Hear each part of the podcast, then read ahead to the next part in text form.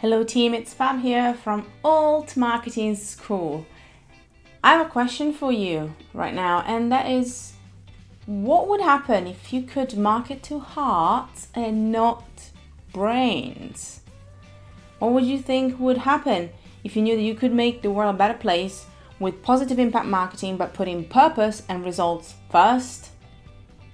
If you want to find out, then come and join us for the Alt Marketing Certification, our six-week digital bootcamp for professionals who want to do marketing differently and advance their career along the way.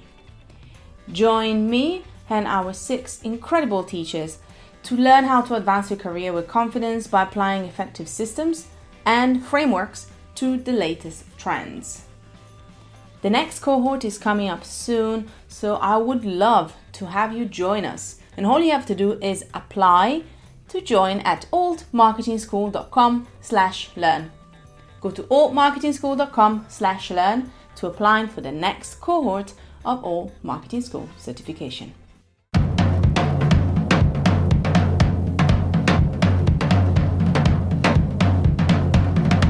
Hello and welcome to Make an Impact Show, a podcast run by Creative Impact Co. Our mission is to help creatives grow their business, hone their marketing, and share their stories via outstanding content.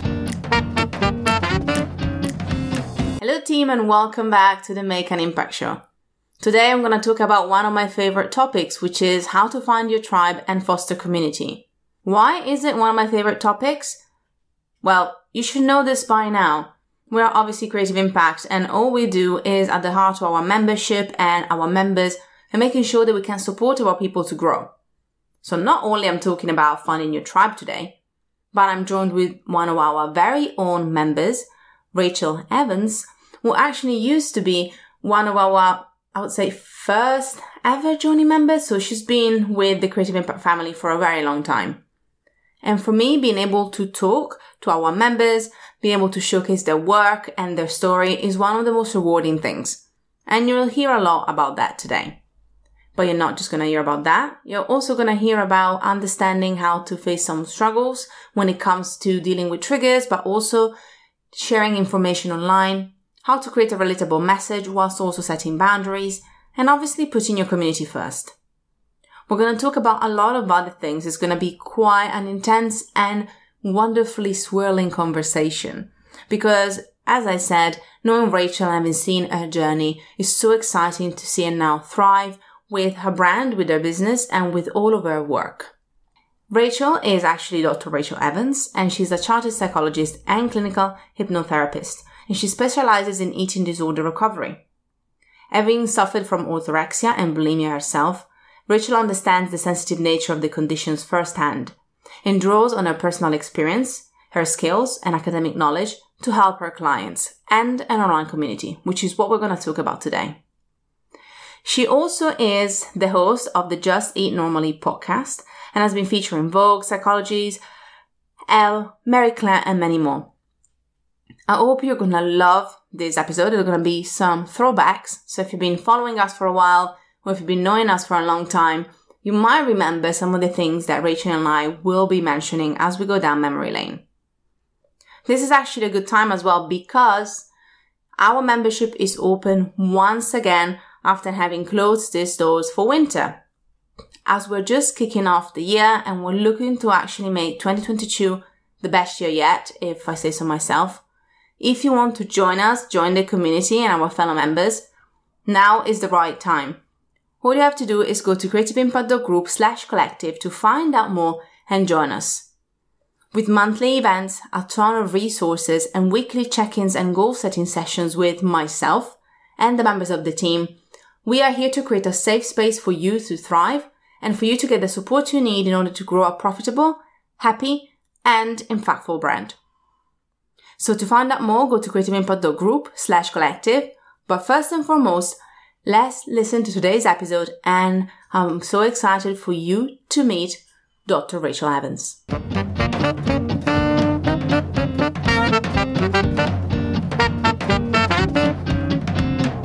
Good day, Squirrel Friends, and good day, Rachel. How are you doing today? Yeah, I'm very good, thanks. How are you? I am excited, as you can hear from the voice, but I'm going to give us context to why I'm excited, because we obviously we've talked a lot throughout the years, and we, when we talk, we always re- remind ourselves of like how long you've been following our journey, and obviously how long we've been following yours, like as a by, as a bypass of that. And so it's really nice to be able to talk together about obviously the present and what you're doing right now and all that you've achieved, but also, you know, the transitions that you've had and the lessons, because I'm going to be very modest, we played a small part in that as well. And it's been nice because we've been able to see that. And I think these days we see a lot of the results and the byproducts of the journey, uh, because it's fair enough. That's how, I guess, you know, the online world has been working recently. But we came from a time where a lot of us have pivoted and changed it, and we definitely kind of all took a big turn. So really, really excited to dive deep into that, because I know a lot of people are interested in that side of the journey as well. Yes, I was thinking, I think I first met you five years ago. Look at us. There you go.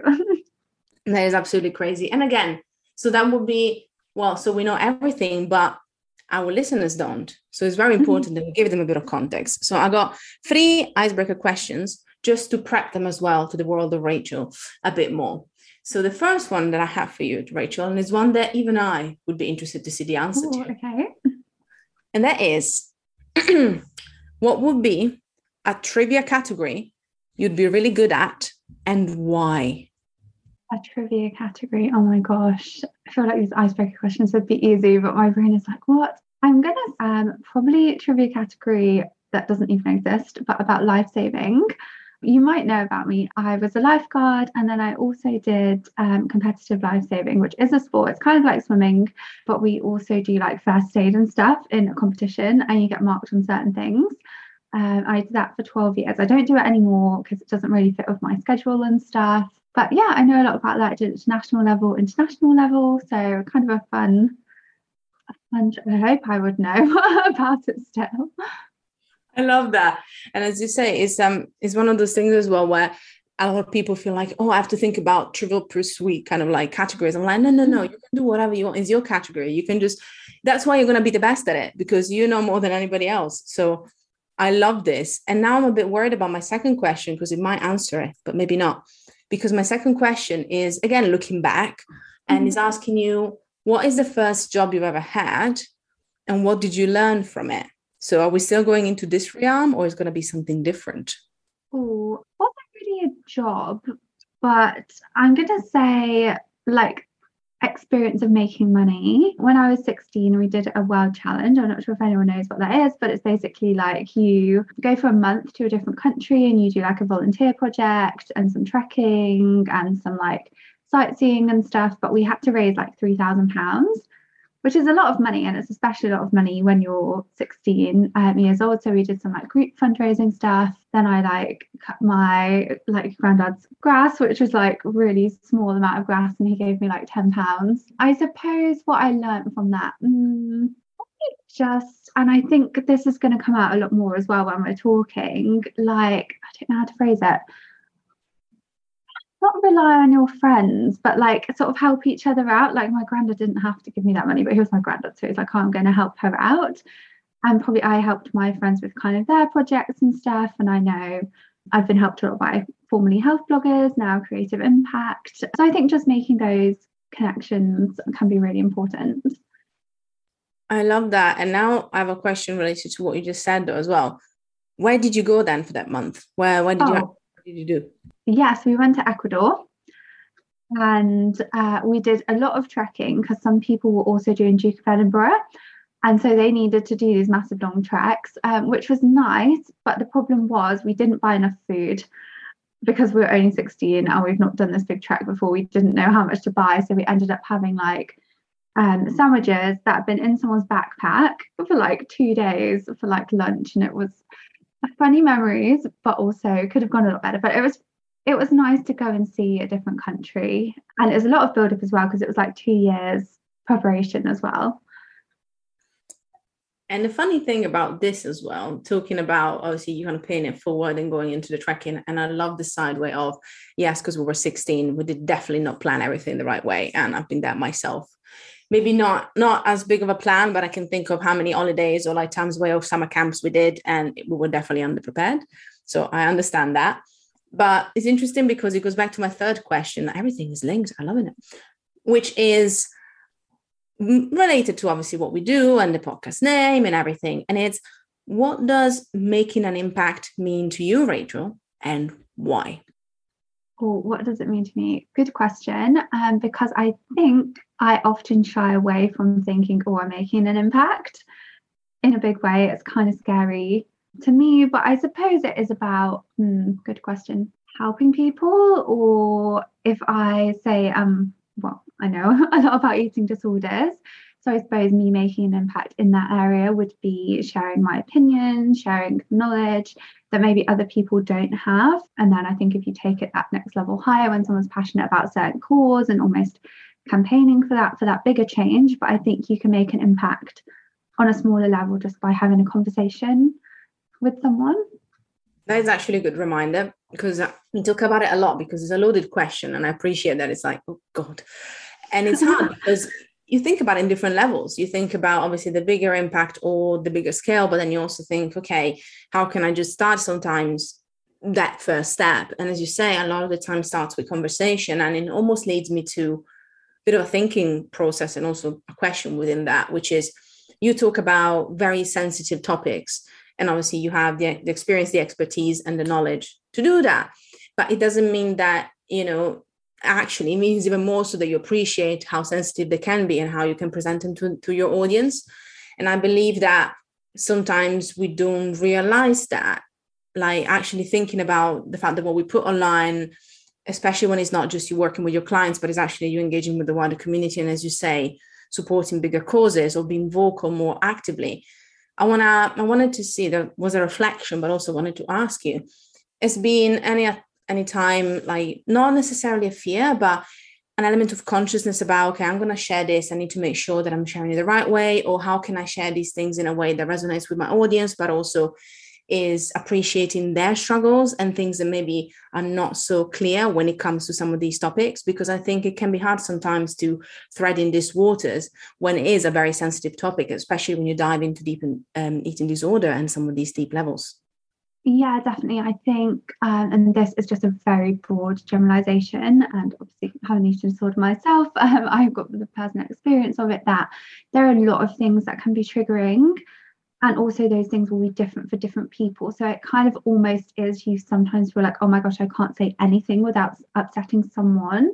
So I think for me, it's been about finding, okay, what feels good to me?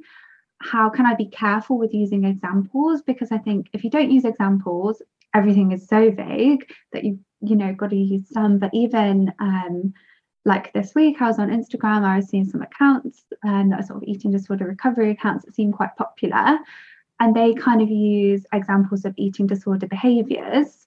I'll just use this for the now I'm like, oh, this is what I don't see on mine, but some people feel good to say, so it's not a good or a bad thing. But for example, um people who are restricting might be worried to have a coffee that's very milky, because they're kind of like extra calories from milk, whereas that's not something that I feel like I want to say on my Instagram account, or even often on podcasts. Obviously, I'm using the example now, because I know that when I was really struggling with restricting, I would look at that. And the intention of the person making the content is to say, you don't have to be scared of this. But my brain would twist it to like, oh, but they were scared of that. Maybe I should be scared of that too. So I don't say stuff like that, but then there's probably examples that I would use that other people would think, oh, I wouldn't use that example. So I think it's just finding what you're comfortable with, and also knowing that that might change. And I think if I got feedback from people saying, oh gosh, that was really triggering, which I don't often, um, then it might cause me to reflect on it and change what I'm doing. Does that answer the question? I don't know. No, it does. And I think it also points out the importance of some of the things that maybe we think, or that some of the ways that we approach actually having a conversation or bringing up some topics. And I love that you mentioned that if you do get some feedback of people saying this triggered me, or this, you know, this brought me to kind of go into a, a different kind of thought, then you actually understand better your community and better what works for them and what doesn't. And I think it can be really hard, especially when you want to publicly support, share, provide information, as you say, without also examples. That's very important. Your content is going to be relatable in one way or another. So whether you use your example or examples in other ways, there will be some elements that, as you say, will actually lead to people relating to them for better or for worse. And I think it can be really hard because, being very honest and going back almost like eight years ago, especially when you were a health and wellness professional, but in general, we will meet people one-to-one. We will be, a lot of the conversation we had were private. A lot of these relationships were built in a different space. Right now, they're built into the masses. And so I think it's really important to remember that it's okay to set your own boundaries, and it's okay sometimes to go with what your gut is telling you that is right or is safe. And then if you are open, which I love that you mentioned, to listen to what people tell you and understand how to adapt to that, that sometimes is all you can do, because yeah. it can be really hard, can it? I'd also jump, jump in and say, okay, sometimes people do message me and I think, do you know what? I'm not going to adapt to that. You're kind of not my target audience. Um, in a way, obviously, I don't want to say stuff that's going to be triggering, but like say, everything could be triggering. And so I would, I can't give advice in D Ms or stuff, but I would, you know, try and be polite to that person. But occasionally I do think, mm, but that message wasn't really for you, which you can't help when it's online and anyone could see it. So I think just based on that point, I know this is not the um, topic of the conversation, but for people who are consuming the content as well, to be very mindful of how is it making you feel, you know, when you're engaging with certain things. Someone else might find it inspirational, but you're, you know, finding it really triggering or upsetting for whatever reason, you can unfollow as well. I try and like, yes, it's my responsibility as a creator for what I'm putting out, but also it is people's responsibility as a consumer to consume, you know, what they're choosing to. Well, that makes one hundred percent sense. And I think it's really important to remember that there's always the choice that if the content doesn't resonate, the stories even don't resonate, you know, it, it's okay to actually choose to obviously fill your feed or whatever you're using with things that resonate with you and actually help you. And if they don't, as you say, then maybe you're not my target audience. And I guess that goes a bit deep into my question is almost, uh, you've been obviously kind of transitioning and obviously from Healthy Insights, mm-hmm. the whole blog itself. But in general, like we all transition anyway. And I was wondering, you talked about target audience, so I'm going to kind of look back into this as well. This might be a bit of a reflection moment, so it might be that we're going to go into the answer slowly. I appreciate that. But I'm wondering, did you, you know, you said that you know your target audience, so you kind of know who you're talking to. Is it a process that you did consciously? You actually sat down and said, this is my ideal client, this is the people that I'm talking to? Or you feel more it happened gradually as you evolved, as you got the feedback, as you saw the people that were attracted to you? It's different for everyone, but I always find it interesting because a lot of people think there's one way to understand who you're talking to and who you should. And I believe that actually there are different ways, and it's interesting to hear how people come to their community, their tribe, or whatever you want to call them. Yeah, I think mine has changed quite a lot. So in the beginning, you mentioned Healthy Insights. So I had a health food blog, some like healthy living stuff on there as well. And that started from an Instagram account in two thousand fifteen. My favorite time for Instagram, because it was when it was time-based. And then everyone in the morning who liked breakfasts would put their breakfasts on, and we would all look at each other's smoothie bowls and porridge and be like, oh, that's so nice. And I just really enjoyed that at the time. It was like part of my routine to make my smoothie bowl. And then I think from that, I saw what was kind of popular and then, you know, tweaked it more towards that. So maybe that was like zoats and stuff, like putting zucchini in your oats, because it's like, oh, it's so healthy. I don't do that anymore because I realised I don't actually enjoy it. Um, but at the time, you know, I was I was enjoying that. So I think, oh, and then I did Veganuary in two thousand sixteen, like Vegan January, and decided to to remain vegan. But I would say a percentage of that decision, maybe like twenty-five percent or so, was because I was like, oh, these vegan posts are getting so many more likes. So it wasn't purely for the animals. Some of it was for the animals because I thought it was healthier, but I was also like, oh, this is good for my kind of blog. And I wasn't really making money from it the first year, obviously, because you're just setting up and growing. So I think the blog was more influenced by what is going on in wellness culture, what are people liking, what shall I make a recipe for? If I saw like, oh, there's the keto trend, oh, I'll make some brownies that are keto, or like brownie, gluten-free brownies or whatever. I was kind of like quite focused on the buzzwords. And then at the time I actually had was struggling with my eating disorder. I thought it had got better from what it was, um, but I didn't really realise I'm still have a lot of disordered eating habits and exercise habits, um, which then got a lot worse, sort of the second year that I had my blog. And then I had bulimia, and then I just couldn't really dedicate the time to my blog. Um, I was trying to recover. I was kind of moving away from like the super healthy eating in inverted commas. Um, but like I got a lot of my self-worth from the blog because it was doing quite well. I'd worked with some brands and stuff, and I kind of wasn't ready to give that up because I didn't know, well, who am I without this? This is kind of my thing now.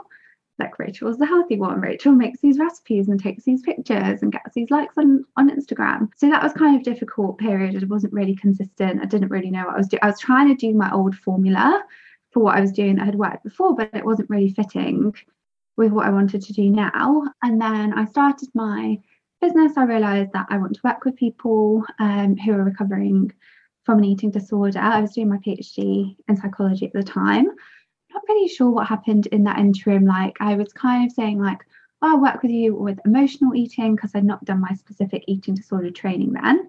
But I knew about habits. I knew I'd done a master's in health psychology. Like, I knew enough um, to kind of start implementing with people. And then I think it was really only when I finished my PhD that I got really super clear, like, this is what I'm doing. I decided to close my blog uh, because, to be honest, it hadn't been very active for a while, but changed all my Instagram handles, which was kind of sad, but it felt really good to be like, okay, that was one chapter. I really enjoyed it. Like, I met loads of amazing people through it. Like, all these good things happened, but that is not me anymore. I disagree with a lot of the things that I was saying. And I don't know if you know, like um, Pixie Turner, she had a health food blog, and she kind of went through it all and edited all her recipes and stuff with her new ideas and beliefs and stuff, which I, I like the idea of it. But the thing is, my blog was on WordPress, and I don't know what was the matter with it, but it was so slow to like upload and stuff. And I thought, I cannot be dealing with going through, because I had like about twenty or more pages of blog posts. I was like, I just can't. Like, because I had hundreds of posts, I can't do it. I'm just going to say goodbye. Also, it's the money as well, isn't it, that you have to spend hosting all of these things. Um, so that's a goodbye. And then I think I've changed more to thinking, actually, who do I want to work with? Who are my target audience? So I had bulimia. Um, I enjoy working with people who are recovering from bulimia more than I enjoy working with people who are recovering from anorexia. I do also do it. I have some wonderful clients um, who have struggled with anorexia, but I know the kind of clients that I want now. So now my content will be tailored towards that. Not always. Sometimes I think, well, that's popular on social media, or, oh, lots of people are talking about this, I'll talk about that too. So it's not all intentional. I'd be lying if it said it was. I'm not very organised, but it, it has transitioned a lot from what it was, because I think as well, for a business now where I'm wanting clients where we one-to-one, I think it requires a different strategy than just, oh, people come and look at my website and get views. It's kind of a different different ballgame. I don't know what you think. No, I agree. And there's, there's an element of intention in the showing up as well. And I mean, not to sound the marketer in the room, which I know I am, but it's almost like the journey that you want to get to people. And I always say this, there is a, I actually was talking to them, uh, some of our accelerator students about this literally this week. And I was saying that in an ideal world, you get new audiences that find you. They're like, I love Rachel. I'm going to start working with her tomorrow because she speaks my language. But most likely it's not, because nobody would marry somebody after they met them like two days before. If they do, then question some of your life choices, kids. And it works the same when it comes to any type of commitment. And if it's a commitment that is big enough to get people to think about whether it's a financial investment, a time investment, then it will need time, and they will need time to get to know you. So as you say, we, views are great, reads are great, but then it's like, how are you actually creating an intentional journey for them that helps them getting to know you in a way that feels good to you and it feels good to them? So I do agree. And I, as you say, it changes the dynamic as well, but also I wanted to go back to what you mentioned about collaborations and the power of connections, because obviously we talked about community as in your target audience, but I also believe that to help you reach another set of your target audience, but also to help you grow and to help you keep you sane, it's good to also have a network and a community and you know, and find ways to collaborate with others. So going back to finding your tribe and obviously your community, how do you find, if it did, that having collaborations and opportunities with other people has helped you with that? What, has it opened some doors? Has it helped you try new things or find new people or change your perspective in some ways? Yeah, I think definitely. I think um, joining health bloggers and stuff was really nice, because back in the day, pre-COVID, I'm not sure what's going on now, but um, back in the day, you know, the in-person meetups were just so nice that you can go and find other people. If they've got a similar blog, you can kind of do a post swap or something like that. And like you said, even just for the mental health side of things and the social side of things, just having someone um, to talk to, I think that's what I really missed. Um, during lockdown, I did try and have like Zoom coffee with some of my friends, but it wasn't the same as like going out. And um, I live in Derby, and previously as well, we had like women in business meetups and stuff, which were like, sounds a bit formal, but they weren't. They were quite informal um, and chatty. And I think sometimes when people don't have a business or a blog or whatever it is, they don't understand what you're talking about in the same way as someone who does. Like my husband can be very supportive, but sometimes he's kind of like, why are you still talking about that thing that's so important to me? But he's like, but just let it go. And I'm like, no, I can't, I need to like vent this some more.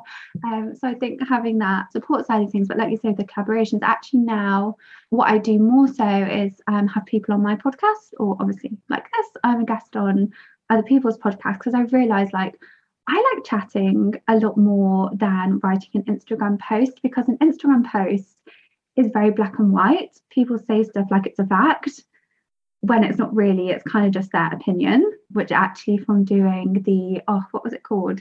You know, that qualification thing. Oh, it's got escaped my head. With oh, Sarah. Oh, yeah, yeah. We did the register of influencers as well. That was yes, it. Yeah, that yeah, was yeah. so helpful for me to think about the content and sort of how I'm writing it, because there's so many things that people say, especially around eating disorders as well. Like it's like, like it takes this long to recover. Recovery is hard, and I'm like, well, it can be hard, but it's a bit more nuanced than that. It can some bits can actually be easier. And so yeah, I'm just really enjoying podcasts and collaborating on that side of things at the minute. But I think they've kind of only been popular more recently, haven't they, in the past three or so years maybe, or maybe I just started listening to them then, I don't know.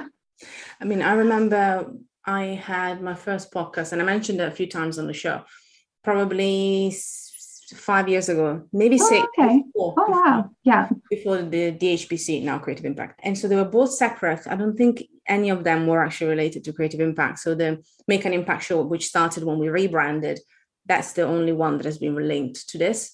But because I'm a journalist by trade, aside from other things, as you said, I always loved interviewing people because I really like to get to understand them. Like I'm curious by nature, I guess you can say.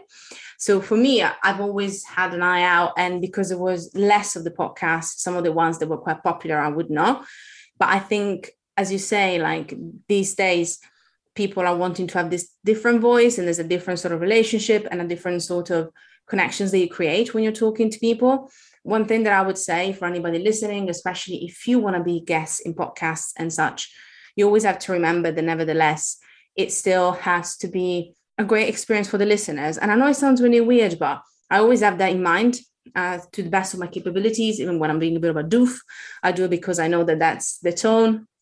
But I also try to obviously think about what can the listener get out of this, whether I'm a guest in another podcast or whether it's my own, because we have two separate ones. So I really make sure that that's clear. And I think I just want to say this, even if it's not exactly related to the question we're talking about, because I know that, as you say, it's grown in popularity and it's great, but it's still a way to actually give something back to the audience that you are presenting yourself to, which obviously you, you're doing really well. And it's not just a case of you kind of talking about your life story because it's great, but people want to draw a lesson from it. And I think it's really important to remember that, especially when you're trying to, to reach people that actually want to then connect with you and become your tribe. Yeah. Can I just say something else on the podcast as well? Um, because this was something that I did talk to my husband about several times, and he was probably like, we'll just let it go. Um, and I knew I should, but it still bothered me. So I did a podcast recording for a... Um, brand who basically they sell kind of healthy eating, again inverted commas, like oat milk and keto products and these kind of things online, kind of in bulk for cheaper than you could just go and buy one at the supermarket. So that was their premise. We I kind of got in touch with the person who runs it because we were both doing like a Instagram live during Eating Disorder Awareness Week for a different brand. And then he was like, oh, do you want to come on the podcast? And I was like, yes.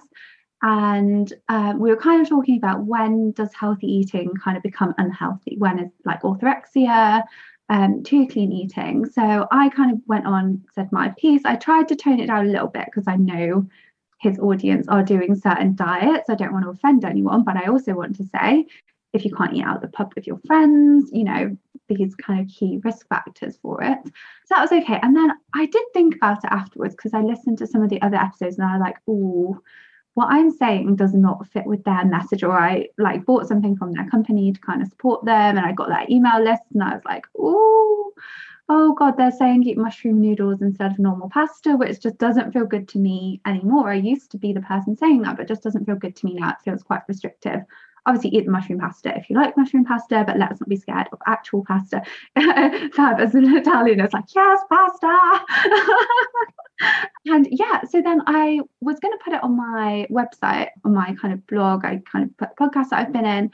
And then I noticed that they deleted it, but they hadn't told me. And I was like, ooh, which is funny because I was getting kind of vibes like, actually, maybe that we are not such a good fit as we thought we were, but it was still upsetting for me to be taken down and for them to have not said to me. Um, so I just, I suppose the point in that, the learning is not everything you think is an opportunity is going to be an opportunity and a good fit. And like, that's okay. And then also to be sad about stuff, but then let it go. I've let it go now. It might not sound like I have, but I'm not bothered. You know what, though, you had all the rights. I mean, I mean, still saying to husband, you know, husbands of all the business ladies mm-hmm. out there, we see you, we we celebrate you. Thank you for mm-hmm. listening to us. But even if I, if I understand his point, I also still understand that, especially, I'm actually going to go on your side now. And not just because I keep saying it, when it's like how my members, I get really protective, like Mama mm-hmm. Fab comes back. But it's also like, I would say regardless, okay, listeners, so let's let's get this clear. But even if they feel, okay, maybe this is not the best fit, because afterwards we realized that for X, Y, and Z reason, some of the messaging was clashing. Still, I think it's still nice practice to say something, because in a way, we need to understand that it's not just a case of maybe, first of all, if they invited you, then they should have known that this was kind of the messaging we were talking about. But even if it was a case of you, let's say, maybe not nailing the message, which in my opinion is not, they also are the people that invited you. They're the people that did the thing, that listened to the thing. So they should have owned it. I'm going to put it out there. As I said, not just because I'm a protective mama. There's there's also a very important thing to say, because it is still breaching trust. So I think it's very important to remember that. I love the, the, lesson, the, the lesson that you drew, but also as another lesson, if something doesn't fit and you realize it and you want to make sure that is you're making the best thing for yourself and for the other person's audience, be honest. Somebody is going to maybe be upset and then they're going to get over it. But if you don't say anything, to me, it's worse, because then you get somebody wondering what happened, what did I do wrong? And I don't think it's the best way to build a relationship, in my opinion. Yeah, I think that's true. And I think as well, if you just reply or just drop that quick message, actually, you're kind of leaving the door open if things change in the future. Whereas now I think I would be a bit like, hmm, not sure I want to do. I want to work with them. I think I still followed them on Instagram, but I just put them on mute. I was like, this is a halfway house. Of the truth comes out, kids. The truth comes out. Love it. Now, to get ourselves just a bit on more of an uplifting note, mm-hmm. and I'm going to put you on the spot because it's going to be a hard thing. But since, again, as I, as I mentioned, obviously, we've been knowing you for a while. You've been a member literally throughout every possible iteration of the business, which has been now almost eight years. This this coming year is going to be eight, which is insane. If you were to summarize, hard, but Creative Impact and the community in one word, what would that be? One word? Oh my gosh. Um well, it's not a word, but I'm kind of imagining, do you know what you're saying, Mama Fab? Like, do you know when you just scoop people up in your arms, like, oh, okay. um because I Can I can I carry on talking? I think it's very versatile as well, in that you've got lots of offers for lots of different kinds of people. So it's like, kind of, if you're struggling with something, like if you like went in a form or so and said, ah, this is what I'm struggling with, if it was like, I just need to vent, someone else I'm sure will have that same problem and will be like, oh my gosh, totally understand, um, let you vent. But also if it is more strategic stuff, I'm sure you'd have things to point people to so you don't feel stuck and alone as well. So, and I just like to keep up with what you're doing and the awards and stuff. I think it is just like you say, that supportive, because you, I can't remember how you phrased it at the beginning, but you were like downplaying the things. But like I'd had my blog for like, mm, well, less than a year, maybe like eight months or something, maybe seven, eight months. Um, and then I won an award with the Health Bloggers community. Um, actually, for everyone not listening, Uh, not listening, everyone who wasn't there, I didn't win the category that I'd entered, which was like best newcomer or something, wasn't it? And I was like, oh, I'm a bit sad. Okay, I really tried. And then you, Fab was describing me. I did not get that she was describing me in my blog, because it's funny to see it through someone else's eyes. And what you were saying about it, I was just like, eat my salad. And then you were like, she's eating her salad.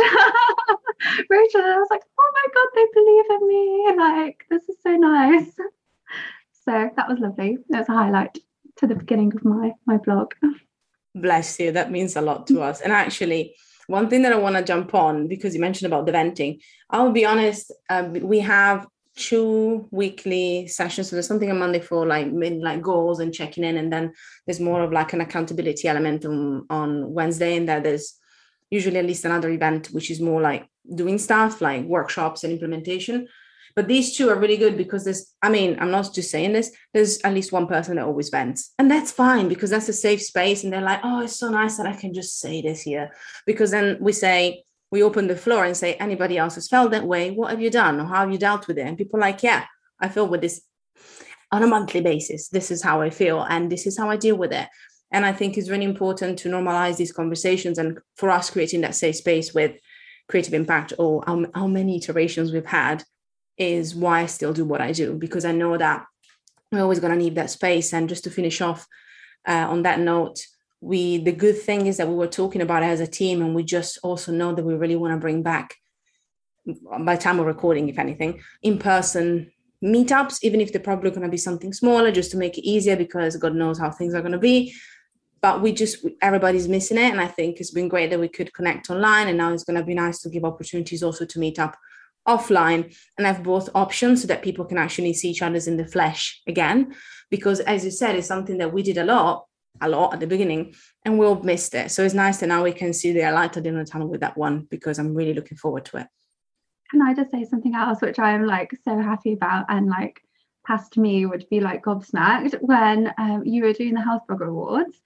Um, and then actually one year first, I was like, I think you should have a category for mental health. And then you put the category for mental health, and I was like, oh, excellent. And then, then I think the next year or the year after, I was like, hi, can I be a judge? Which obviously I've got the qualifications. I've got a P H D in psychology, and I could know my stuff. But then that was also really nice, that I think you just really support people and give people that opportunity to grow and have new experiences and things as well. So I was so excited about that. But judging was really hard. It was a lot harder than I thought it was going to be. Yeah. Well, we're not going to cut you some slack on that one. If, if you want to do the work, you're going to do the work. Um, and you did it excellently. And you know, that's, and again, thank you again for recognizing that, because I realized that it's good to give a platform to people that have a big audience, because they took the time to build the audience, but also give a platform to people that have have the experience, or they have the passion for something, even if they don't have a bigger audience, because I think that's one of the key things that sometimes we forget. And we feel a bit sometimes demoralized. We feel, I don't have enough of an audience to do this thing. It's like, no, you can, you can, and you can be recognized because you have the passion, you put the work in. So that's why also we do the awards every year, because it's just to, to remind people that we see them. They don't do it for the awards, but we see them and we recognize that. So thank you. I have now the final question. The question that we asked everyone for now over one hundred episodes. And the question is, Rachel, if you could have brunch, brunch with anyone, dead or alive, who would this one person be and why? It would be my best friend who lives in London, because I just love her and I want to talk to her all the time. And I don't live in London. So I just love spending time with her. She makes me really happy. I feel like if it was someone famous, do you know, you get a bit like starstruck or a bit like, and then you would have a nice brunch, but it would also be a bit awkward. So I'd I'd go for my friend. I love it. I love it. Again, there's there's no right or wrong. Is is your brunch, baby? Actually, since it's going to be in London and with your best friend, would you go somewhere that you usually will go to, or that you've been before, that you love, or would you actually maybe try something new and different? Because, you know, there might be like some some of the spots you've been hitting when you will kind of come down to London and things like that. Yeah, I think this is the funny thing. So I don't have the health food blog anymore, but I still get drawn in by, you know, a nice avocado on toast, or like a porridge bowl, or like, do you know, those stereotypically like healthy um, eating places still really take my fancy. So probably somewhere that does like a matcha latte or something. Um, don't I don't know where. I do have a saved um, folder on Instagram of cafes um, to go to, so maybe I'd have a look in there or see see what's on. My friend um is a great fan of, like, do you know when it's like a brunch but it's also an event? I think she went to like a drag brunch before, or like different themed brunches, so we might find a themed a themed brunch. We'll see. I love it. I love it. Rachel, if people want to find out more about you, where can we direct them? First and foremost, before I let you say that, I want to thank you again for being here with us. Um, obviously, I want to thank you for being such a cheerleader and a supporter for such a long time. It's always nice to obviously see people grow. As I said, you saw us grow, we saw you grow. So thank you for that um, once again, and, and also for the amazing work that you do, because it's so important as well to foster those conversations. And after that, let us know where we can engage more and share the love and spread the love. Yes, I would also just say, sorry, I know this episode is probably longer. One more thing, um, because I, I knew you had the podcast, and so I D M'd you. I'm not sure if you replied to me um, on your Instagram account. I was like, hi, can I be on the podcast? I think it was, I kind of proposed an idea, and they were like, oh yes, fill out these forms. And I was like, oh, no, we're friends, just let me on. I had to go through the proper channels, guys, and pitch my pitch myself. Um, yeah, where can you find me? So my Instagram is rachel dot evans dot p h d, and then my website is eating disorder therapist dot co dot u k. And if you are interested more in eating disorders and you like podcasts, uh, my podcast is called Just Eat Normally. Thank you so much for listening. Don't forget to check our show notes for more juicy goodness about this episode. If you loved it, please take some time to give us five stars on iTunes. And make sure that you let us know your ha-has and takeaways on Instagram at Creative Impact Co. Also, you can find out more about us on our website at creative impact dot group.